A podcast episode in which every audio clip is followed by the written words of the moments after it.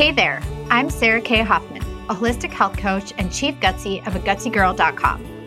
I went from bloated, gassy, and infertile to living my best life with a strong microbiome and a very full house. On this show, no topic is too stinky to discuss, and everything can be broken down into practical, digestible takeaways. So grab a cup of bone broth, veggie broth, or a soothing golden latte if you prefer, and come along as I show you how the number two might just be your new number one. Hello, and welcome to my podcast, the Gutsy Girl podcast. My name is Sarah Kay Hoffman, aka Gutsy Girl, and your host for this show. In case this is your first time hanging out on the show with me, welcome. I am the founder and chief gutsy of both agutsygirl.com and guthealingsupplements.com. For today's episode, episode 88, I brought on Dr. Zuri Murrell. Today's episode is an incredible mic drop episode. I cannot even tell you how excited I am for you to be able to listen in, to hear from Dr. Zuri. I know you're going to go follow him immediately. He is hilarious, but he's also extremely serious and practical nonetheless. I found myself having to spend some time after I recorded the show with him today, just reflecting on all of the things. There were so many points in the conversation and when he was speaking that I was feverishly taking my own notes and going through my own thoughts. And to be honest with you, it was a lot of emotional thoughts maybe more than anything, because today is the colon cancer episode and he is a top expert in this. I think what got me the most, he starts talking about a man that was diagnosed with stage three colon cancer, how he ultimately became friends with him. And then he watched as he passed away from it. And I was triggered so much because of my own journey, my experience of doing the exact same thing with my father. It brought up so many different thoughts and emotions. And I think what I'm most grateful for that he came on the show is that there's someone with a million times infinity the knowledge and information and expertise than me that is going to share with you the sentiments that I am constantly trying to impart on this community. So, I'm going to let his bio speak to everything else because he is so incredible. And I am absolutely honored to have him on. Zuri A. Murrell, MD, is a leading Los Angeles colorectal surgeon and specialist. Dr. Murrell is a physician member on the board of directors of Cedar Sinai Medical Center. Currently, Dr. Murrell serves as the medical director of outreach and quality integration for Cedars Sinai Medical Center. He is also a chairman of the Cedars Sinai Physician Medical Staff DEI Task Force. His previous positions included director of the Colorectal Cancer Program, clinical chief of colorectal surgery, chairman of the committee on the Samuel Oschin Comprehensive Cancer Institute, and an attending surgeon at Cedars Sinai Medical Center. Dr. Murrell has gained certification with the American Board of Colon and Rectal Surgery and the American Board of Surgery since 2007. With his own practices located in Beverly Hills and Los Alamitos, California, LA colon rectal surgeon.com and he has over 40 publications, including scientific book articles and book chapters. He was the director of the colorectal cancer program at Cedars Sinai Medical Center from 2010 through 2018. Dr. Murrell specializes in colon cancer, rectal cancer, hemorrhoids, Crohn's disease, colitis, IBD treatment, and colonoscopies also the developer of anal rejuvenation. He is also an inventor scientist who holds a patent for a novel anorectal cream. He enjoys educating the community on cancer prevention through nutrition and living a healthy lifestyle by giving lively, interactive, motivating educational seminars. He has educated audiences on television like The Doctors, Hallmark channels, Home and Family, Telemundo, and various public service campaigns. Please welcome Dr. Zuri to the show.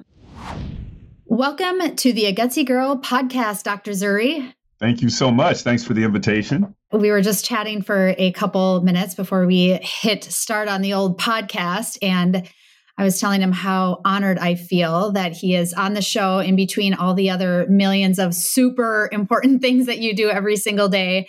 You probably don't know much about my story. I don't expect you to, but having you on my podcast, like I could probably cry thinking about it, but after I lost my dad to colon cancer in 2019, it's really what made me keep going on this platform. And so being able to have someone like yourself, I mean, gosh, I wish I could have had this conversation with you when he was first diagnosed, but whatever, that's neither here nor there. I'm so grateful. And I know that there are so many people that are in my same shoes today that are dealing with a loved one that has any type of gut health issue. But, you know, as far as colon cancer, or they will deal with it at some point. And so this conversation is so important. But before we get started, please just share all about yourself, your main areas of focus. And also, I want to know why you in particular are so passionate about colon health. Thank you so much for having me on. And part of the reason I'm so passionate about it is kind of what happened to your father and what happens to so many people. Colorectal cancer is almost totally preventable if we, number one, you know, know our family history, things we can do for ourselves in terms of nutrition, et cetera, but also colonoscopies. Colonoscopy is literally the only test a man or a woman can have that actually prevent cancer. And so I went into this because, um, you know, I lost my mom to breast cancer a month before I graduated med school. That was always very personal for me. And I just remember everything she went through from MRIs to double mastectomy to chemotherapy, more chemotherapy, et cetera, et cetera, et cetera. All of these tests were being done to find something, but there was really nothing she could do. And even now, it's really hard to do to prevent it. And so I, you know, was looking for something that some field I can go into that would actually help to prevent cancer. And so people always say, well, how did you go into colorectal? You know, typically if I'm at a party or I'm talking to people, I'll say what I do. And then people are like, oh, that's gross. Why do you want to go into that? And the people who say that the loudest are the people who pull me aside at a later date and say, hey, I have this problem, I have that problem, you know? And what I think is unique about what I do is that obviously I like to talk and I like the fact that you have to make somebody feel comfortable enough, you know, in the first two minutes of talking to them that they're willing to discuss something that is so personal and so private.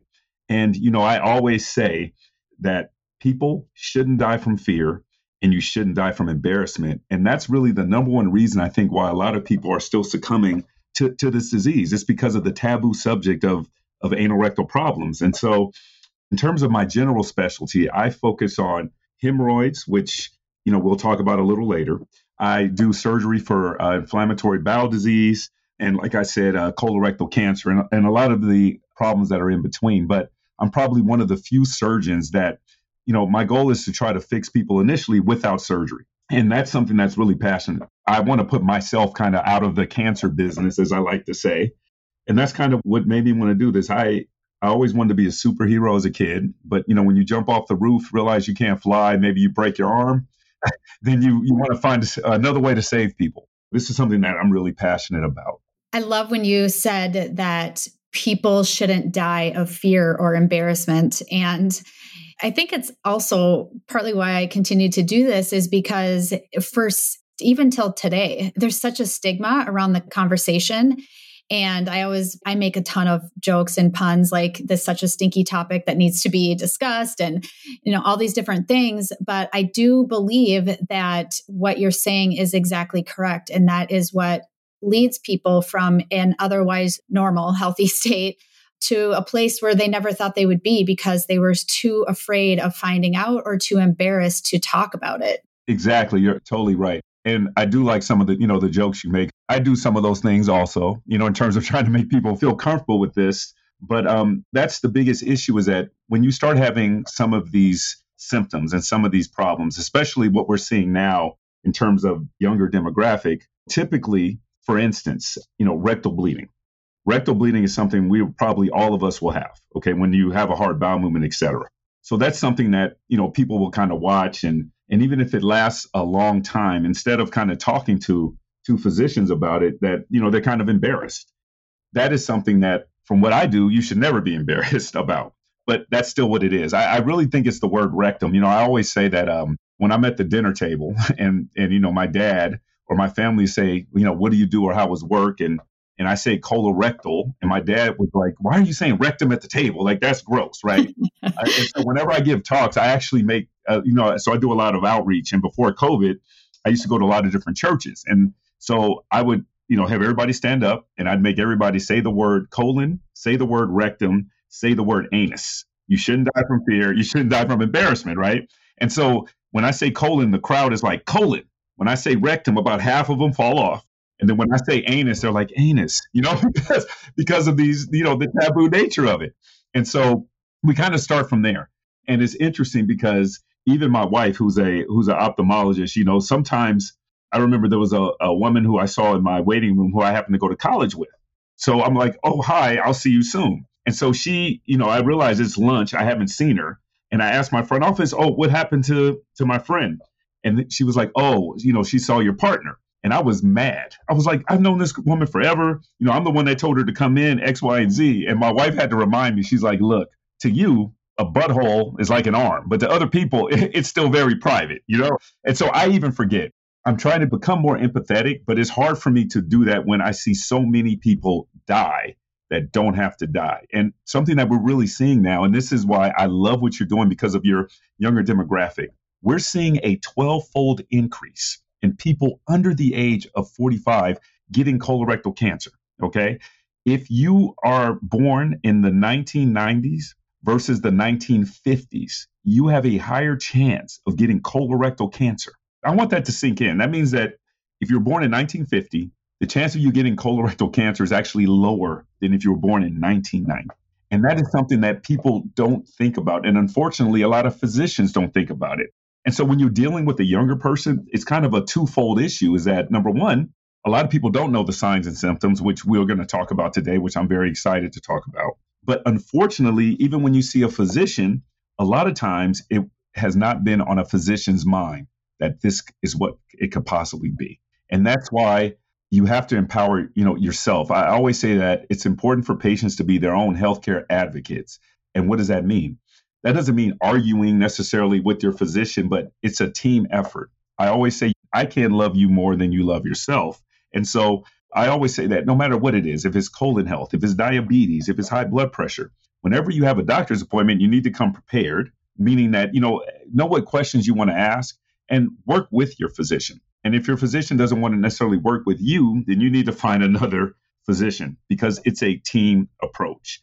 And this will help you as you navigate life and as you get some of these different kind of issues, you know, to determine and have somebody in your corner to determine if it is more serious, if there are other issues, things of that nature. You know, that's something that's very, very, very important. And if we want to stay on the colon cancer topic, people always say, what are the symptoms, for instance, of colorectal cancer.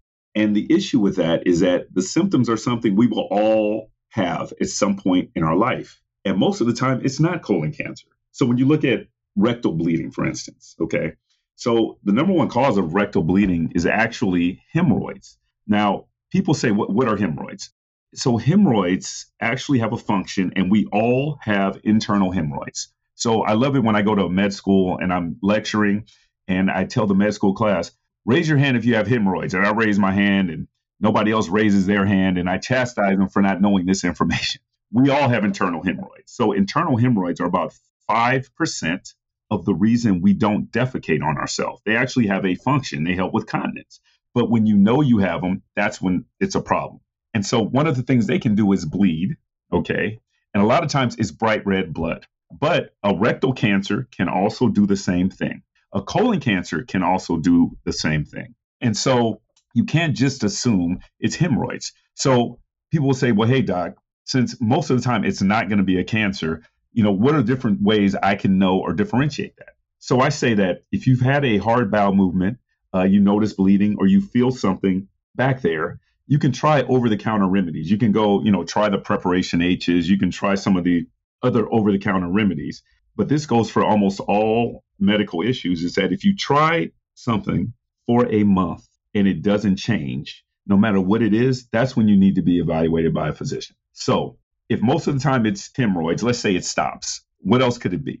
If the bleeding continues or if it's mixed in stool, and if it continues longer than a month, that is a hundred percent time that you need to be evaluated. So, and I don't care what age you are.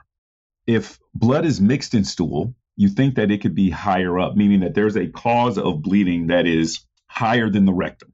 You know, that could be colonic typically, okay? And this is when, once again, it's red blood mixed in stool. Now, how do you evaluate that? If you see that, that is a person who in my opinion, and a lot of colorectal surgeons' opinions, and a lot of GI doctors' opinions, that needs to be evaluated with a colonoscopy, with a scope. Okay. A colonoscopy is done to actually evaluate the entire colon. Now, most of the time, you're not going to have cancer even when that happens. There's other things it can be, but you have to rule out cancer. What are other causes that you can see blood mixed in stool with?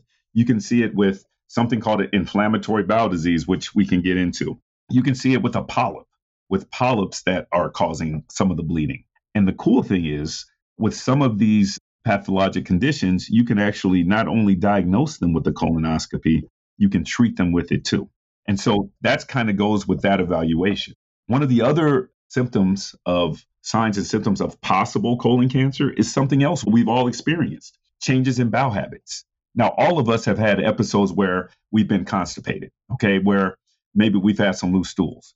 But when did you worry about that? So if you go and have a bowel movement like clockwork, every day, 10 o'clock, every day, 10 o'clock, and you notice that over the course of time, it's uh, every three days, for instance, and you try the usual over the counter remedies, and this doesn't change, then you need to be evaluated. If you notice that you go every two days, and this has been you for your life, and all of a sudden you're having a lot of liquid stools, and that's every day, and this lasts for longer than a month, then you need to be evaluated. This is something that most of us have had, and most of the time it blows over. Sometimes we get constipated because of our lack of fiber in our diet. Sometimes, you know, we have too much fun and either drink too much or we eat something that we shouldn't be eating and we have diarrhea. But it's the sustained changes in our body that then needs to be evaluated. Now, the third most common symptom of colorectal cancer is also something that we've all had, which is abdominal pain, right? We've all had a little abdominal pain, like, you know, when, and most time it could be gas or something like that. Sustained or significant abdominal pain that is not getting better over the course of two to three days also needs to be evaluated. Now, all those I mentioned, usually those aren't colon cancer, okay? However, it can be. And it's something that needs to be evaluated for two reasons. Now, all colon cancer starts as these growths called polyps, and most polyps have no signs or symptoms. So, or I'm sorry, no sign actually, and you don't feel pain. But if you have some bleeding, it could be a polyp. Or when you get a colonoscopy for other reasons that we just discussed, you may find something like a cancer. But if you find colon cancer early, it is curable. Okay. It is curable. And so that is the power of being aware of your body, but also knowing the appropriate exam and the appropriate testing. Because if you're not able to prevent it in this particular case, if you find something early, then you can actually treat it and cure the disease. And something that's very powerful, and you talked about your father. What I always tell people, and a lot of men especially are hesitant about getting colonoscopies and uh, this is of any age. So they'll come in and they, you know, I say you need a colonoscopy, and a lot of men will say, well, you know, I don't want that. I don't want anybody sticking things in my butt. And I'm just going to be really frank with you. That's what people say. I don't want anybody sticking anything in my butt. Okay. And so I, and then I say, well, do you, you know, do you love your wife? And a lot of guys will say, yeah, I love my wife, but you know, like if I something happens to me, she'll be fine. And then what I say is like, do you love your kids? And they always say, well, what do my kids have to do with it? Well, if you get a colonoscopy and polyps are found, if you have over, you know, 10 polyps over your colonoscopy lifetime, then your child will get a colonoscopy and, you know, sooner, meaning that instead of the age of 45, they can get it at 35, they can get it at 40. And so your dad may have, and I'll tell you why it's important to me, your dad going through what he did probably will save your life because you'll be getting screened earlier. my father, who I had to convince to get a colonoscopy, I even had to convince his health system to do a colonoscopy because they were just trying to do a stool test, which really frustrates me that a lot of places are doing this as a first, it's kind of like a first line, you know? My father uh, went in and basically they told him it was a colonoscopy, but he actually had something called a flexible sigmoidoscope. And I don't know if you know what that is, Sarah. You probably do. But that's when, you know, while a patient's awake, you look at the lower third of the colon. Now, the benefit is you don't need anesthesia, but it is not helpful as much anymore because most colon cancers now, especially in African Americans, but now in a lot of different people, are on the right side. And so my father, I had to fight for him to get the colonoscopy. And guess what? He literally had six polyps above where the area of the sigmoidoscopy went. And over his lifetime of colonoscopy, and he still gets them. He's had over 12 polyps. Now, because I knew his history, and I used to joke with him all the time. I'm like, you know, I saved your life, Dad. You know, every time he'd tell me to do something, I'm like, hey, hey, hey, man, I saved your life. So because of this, I get my first, first colonoscopy at 42. I had a huge two centimeter polyp on the right side of my colon. Okay, that was high grade dysplasia, which meant I would have had a colon cancer by the age of 45. And so now he's like, hey, I saved your life. And that's the key. And so I'm sure you're getting your, you know, your exams and everything, especially because of what your father went through. Yeah, I know everybody's familiar with Chadwick Boseman, who, you know, passed early from colon cancer. Now, this was the first time, you know, I always say that he played a lot of heroes in the movies, but he became a real hero in death. And people say, what do you mean by that? After he passed, this was the first time I had so many males come in of their own volition, so many young males of all ethnicities come in on their own volition and want a colonoscopy because of that. And I always say that that was his hero contribution. Because of him, I found so many polyps in young people that would have never had a colonoscopy and probably would have been a cancer. I just don't want people to have to die anymore for other people to realize that this is something that's needed. And the hard part is when people know, Sarah, that they need it, but health systems won't do it. And the only way a lot of people can do it is if they pay for it themselves that's the hard part. You know, that is something that I am really trying to fight in terms of changing the the guidelines and doing different things like that because there are a lot of people now who know what they need, but it's hard to get what they need, you know, and that's a I'm sure a conversation for a different day. Okay, so many things to unpack and thoughts that go through my head and notes that I'm scribbling down, even personal ones. So, yes, I have had three colonoscopies and I did have one right after my father passed too. But one thing that a lot of people say to me is, can I do anything but a colonoscopy that's less invasive? And by the things that you're saying, the answer is no. But what is the actual correct answer there? Is there something else? Okay, so you have to remember that there's tests that diagnose and prevent cancer, and then there's tests that find cancer. Okay. I think number one is people have to realize that what guidelines are for. So guidelines in this country are meant to have a realistic goal of trying to screen everybody in the country. So I'm here in Los Angeles, for instance. So you could throw a rock and hit somebody like me, not just like me, but somebody like me to do a colonoscopy. But if you're in Georgia and other places, you can. And so what is happening? There's stool tests. So there's a FIT test, F-I-T, and there's a Cologuard test, which is looking at stool DNA. Now, these tests are easy to do. You basically have a bowel movement, you collect some of your stool, you mail it in, and they mail it back to you and tell you if it's positive or not. Now, if it's positive, then you automatically go to have a colonoscopy. Now, my only issue with that is that that test is pretty good at finding cancer. Just because that's positive doesn't mean you have cancer, but that test, these tests are pretty good at finding cancer. The Cologuard is much better than the FIT test, but the FIT test is cheaper. And unfortunately, you know, in our country, it has to do with pricing a lot too. I'm not a big fan of insurance companies, obviously. So anyway, it has to do with with price, right? So my goal is to prevent it, and so those tests are not good at finding polyps. Okay, and that's the big issue with that I have with them. They are good at finding cancer, not good at finding polyps. So that is a less invasive way in, of of finding out whether or not you have cancer. Now, where do FIT tests and Cologuard tests um, fall in my practice? If you have no family history, number one, polyps or colon cancer, and two to three colonoscopies have been done on you and never found a polyp, then yeah, you can go ahead and do Cologuards and things of that nature.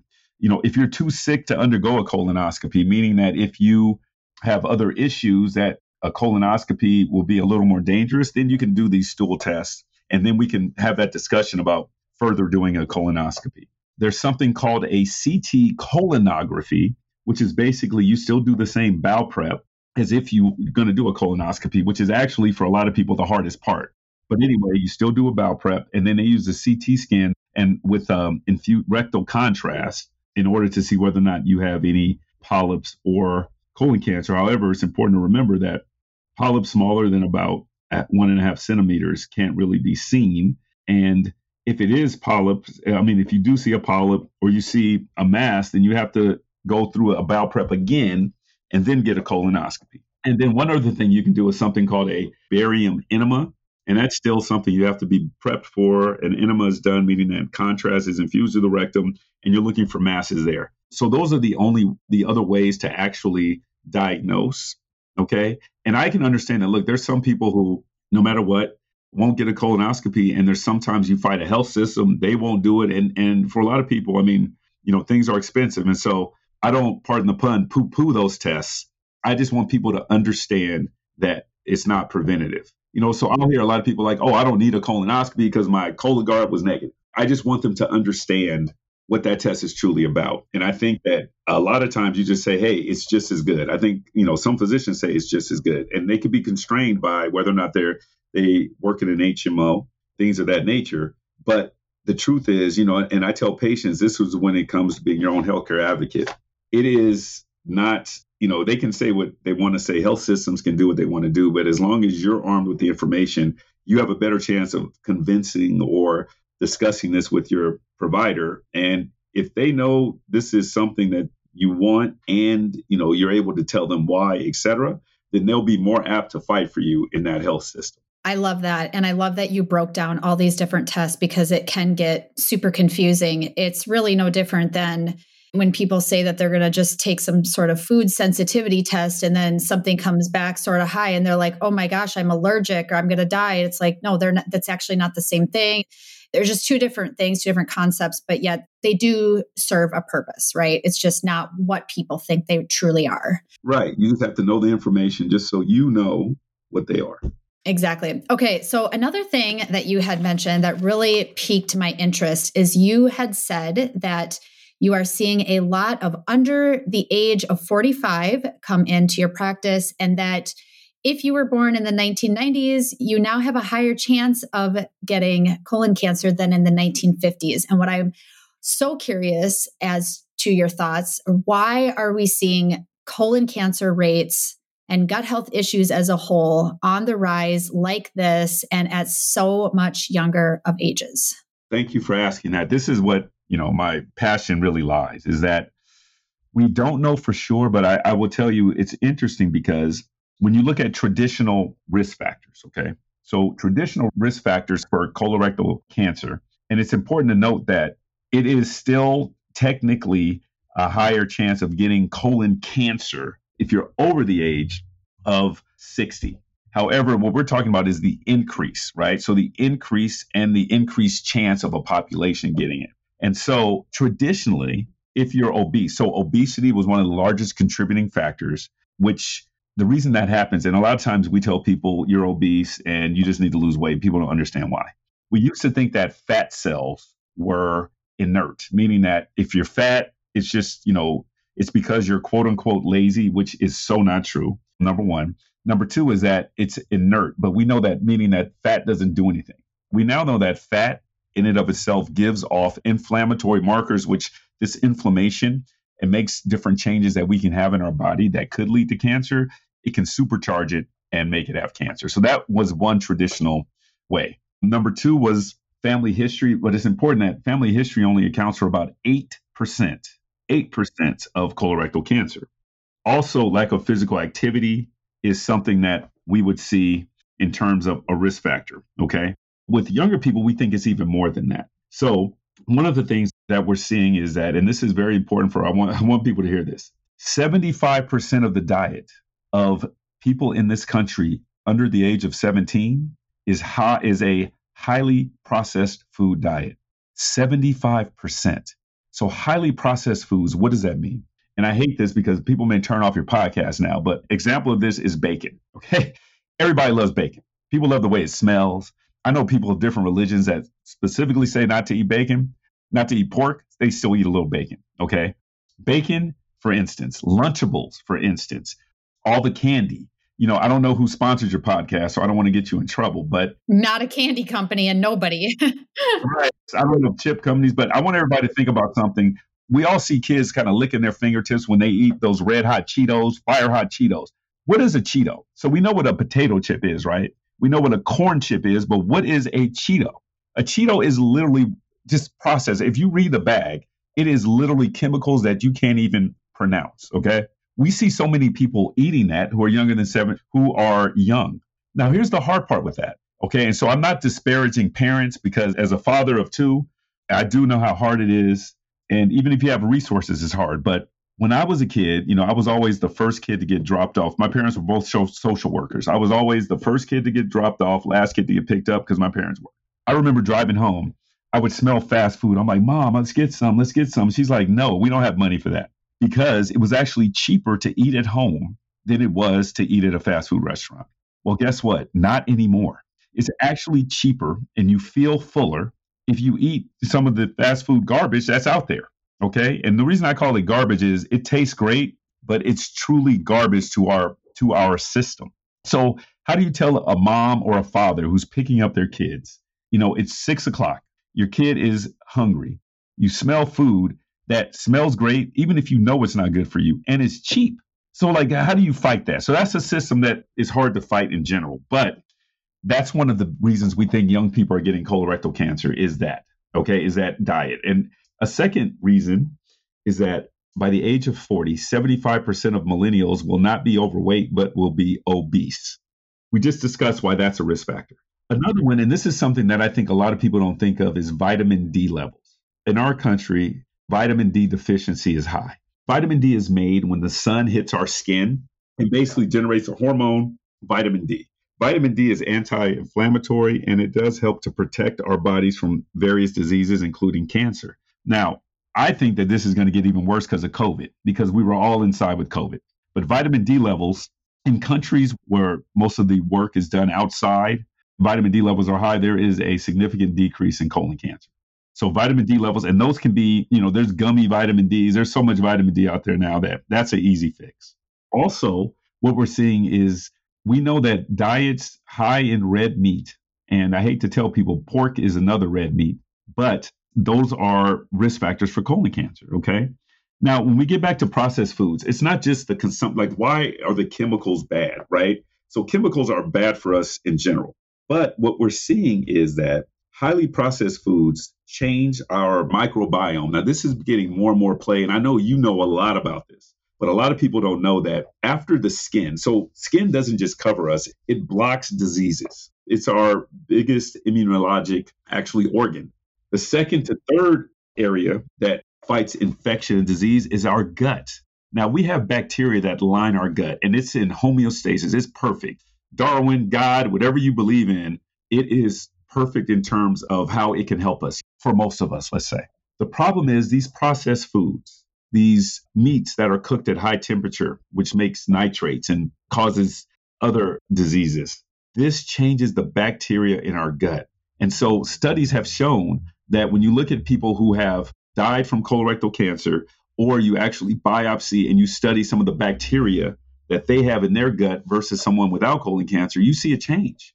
And so this is very important. And this is just something that, you know, everything I told you, these are our thoughts about why younger people are getting. Okay. We don't know this for sure, but we do know that we do know that these are factors that contribute to it.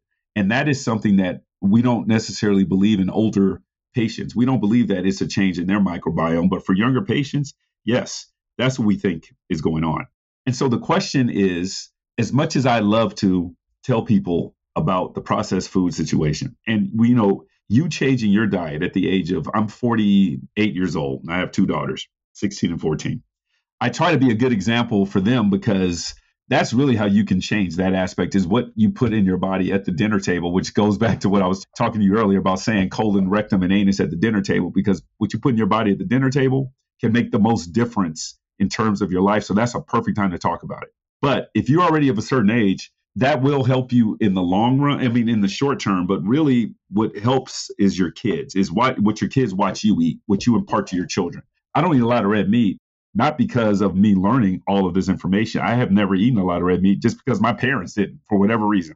They didn't eat red meat, not that they thought it was unhealthy, just because they don't like it. They didn't like it. So as a result of that, I've never eaten a lot of red meat you know, that is something that can also be done to kind of decrease your children's chances of getting colon cancer. But we really think that the highly processed foods and the diet of young people is what contributes the most to that rise in colorectal cancer because of the change in the gut microbiome and because of obesity. That is really the real epidemic in my mind, isn't uh, for our younger generation, isn't just colorectal cancer. Colorectal cancer is the outcome of the highly processed food diet, which changes the microbiota. You know, it's my goal to actually decrease the age of when a colonoscopy is done in this country because I don't think you're going to change the processed food situation. I don't. I mean, I think that we all try to provide alternatives, but it's hard. You know, my daughter, I never, we never gave them Cheetos. That was our big thing. We never really had chips in the house, but they go to school, you know, they go to school, they're going to get it. And so you try to limit it, but I do think that ultimately the only way we're going to stem this current tide is really trying to not only screen, you know, not doing stool tests, but having people get colonoscopies earlier. And that's an uphill battle that uh, I don't know how that can be won, you know, only with people listening to your podcast, other people, and kind of trying to fight for it because that's the only way you'll know if people have polyps. That's the only way you'll know if there's a colon cancer earlier. I have, uh, and I want to say this person's name. His name is Michael Frierson Jr. Michael Frierson is a patient, was a patient of mine, became a friend. His father now is started an organization where he's trying to raise money to do colonoscopies for free for everybody under 30 because he wants to show what the risk factor is. And this gentleman, Michael Frierson, was an amazing patient of mine. He was not diagnosed with colon cancer, fought for a colonoscopy for a year and a half. Finally, had a colonoscopy, had a large stage three cancer that he came to me for. The cancer metastasized. We fought a good fight for, and he had a great life for about three of the six years or five years that he lived after diagnosis. This was the first time that actually, you know, as a surgeon, I operate. And then after you operate on somebody, you really, you know, you see them a little bit, but I don't see people die because I'm not an oncologist. So I operate on you. I'll see you again and you know, I see you once a year, but I'm not actually involved with the chemotherapy, things of that nature. This was the first time other than my mother that I actually watched him go through every single stage and I watched him at the end and I had never seen that before. You know, it sucks when you're older. My mom died when she was I get a little emotional, so I apologize. My mom died when she was 53. Everybody said the same thing, man, it sucks cuz your mom's so young. My grandmother died at 93. And guess what? It sucked. And she was, quote unquote, had a good life. When you watch somebody die when their life's beginning, and you actually, when you watch anybody die, but then I think about all the patients I've taken care of who are in their 30s and 40s, and it is just terrible. He was married, you know, they couldn't have kids. He didn't want to bring kids in the world because he was worried that this could happen to them. He had so much hope. And, you know, I had hope every single time, you know, we had to operate on him. And I don't want this to happen it's hard because I do worry that even what we're doing right now and getting the word out, you have to have a critical mass of people who are young who are fighting for this. And nobody fights for, you know, having tubes stuck in their butt. They don't unless they've been through the same thing that I watched. You know, that's going to become more and more common. It's going to become more and more common. And it makes me sad that, you know, you have to have somebody famous die from this. The only time I do a lot of TV about this topic, the only time I do is when somebody actually dies. Like nobody talks about, hey, I got prevented. I found X amount of polyps, you know, in my colon. Like there's no news stories on that. But when Kirstie Alley dies of colon cancer, I get called. Chadwick Boseman dies of colon cancer, I get called. When an opera singer dies at 30 years old, or uh, I'm sorry, a thespian dies at 30 years old, I get called. Somebody always has to die. Someone always has to die, which is why I'm glad you called me not about anybody dying, but about prevention. And this disease is so preventable. It's so preventable. You know, if everybody got a colonoscopy at 30, 35, like it would stem the tide. Now, that is literally like spitting in the wind. Some of the things people tell me are, well, you know, doctors just want me to get colonoscopies because it makes money. Let me tell you, no, it does not. Okay. No, it doesn't. It does not. Right. It, it doesn't. It literally can prevent cancer, number one.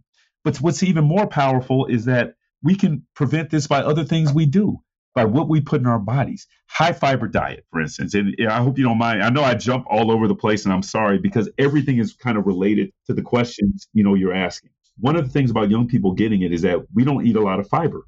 And it's funny how I say we, because in my mind, I still consider myself a young person. But anyway, it's funny. When I grew up, fiber, I would think about like Metamucil, Citrucel, and I just remember my grandmother eating fiber. And I was just thinking, if fiber's, you know, for old people. Listen, I'm going to tell you, number one, why fiber is important. And I'm going to tell you the best way to get it. Number one, fiber is important because fiber is something that we consume that does not get absorbed in the colon. Now, what does it do? So, one of the main jobs of the colon, when I ask people, they say, oh, it's to make poop. That is not true. The main job of the colon is actually to reabsorb water. So, it helps to reabsorb water in our body. And so, when you eat, when the waste goes to the colon, body um, water re- is reabsorbed, and you're left with a hard waste, which is stool. The rectum's job is to hold stool to a socially appropriate time to let it go. And the anus's job, which is, you know, a joke I like to make is this is why you know, colorectal surgeons are the smartest people in their med school class because we work on the anus. And people say, why? I said the anus is the smartest organ. The anus samples and knows whether or not you have to fart, whether or not you have to shart, or whether or not you have to drop a deuce. Okay, that, that I want you to think about that, right? It separates liquid, solid, and gas. Okay, that's the only organ that can do that in the body. But those are the three, three jobs. Fiber helps to hold water in the colon. So you want to take the fiber because, and, and you want to drink a lot of water so that when the time the water and the fiber gets to the colon, the body has enough water, it can absorb enough water, it, but yet have water in the colon. The fiber helps to hold water in the colon so that you have a nice, easy bowel movement. Now, what's the big deal with that?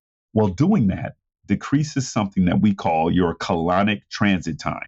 So that's the time something gets into the colon to the time you expel the waste because no matter what you eat in this country, there's always, whether you eat organic or not, organic is helpful, but there's still toxins that you want to eliminate out of your body.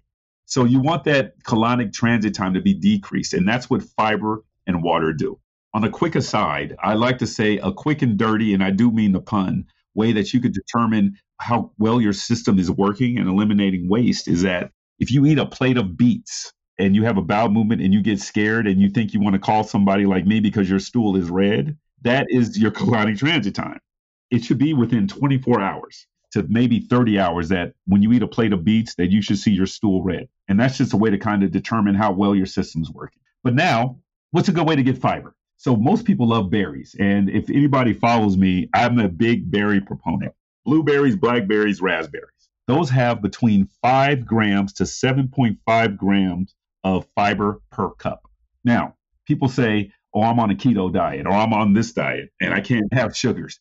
Well, fiber is so amazing because berries have a large amount of fiber, but they have a low glycemic index, which means that most of the sugars are fiber. I take two cups of those berries, a cup of almond milk because of the calories are, are low. However, I've just learned that almond milk can use a lot of water, so you can use oat milk and then I do ice and I blend it. And that's my breakfast. I walk out of the house with 14 grams of fiber, and we need 25 grams a day. And this is something that you can do, which also can help fight colon cancer. I love all of those so much. I have a very similar breakfast. And you know what's so ironic about all the things that you just said is that I just ate not an entire plate, but a whole bunch of beets. So Good. we're trying out some new recipes for our restaurant. So I'll be uh, seeing what I see or don't see later, right? Yeah. Okay, this has been so incredible. I can't believe how fast the time went. I could I know I could talk to for at least another 3 hours. Bring me back, Sarah. Bring me back, Sarah, one minute, please. I think I'm going to have to, seriously.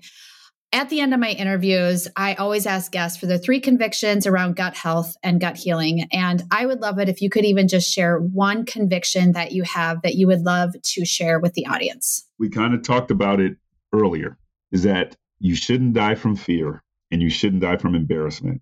At this point, a lot of people, when it comes to colorectal and gut health, that's what they're dying of. Okay. It's important to know your body so that way you know changes in your body.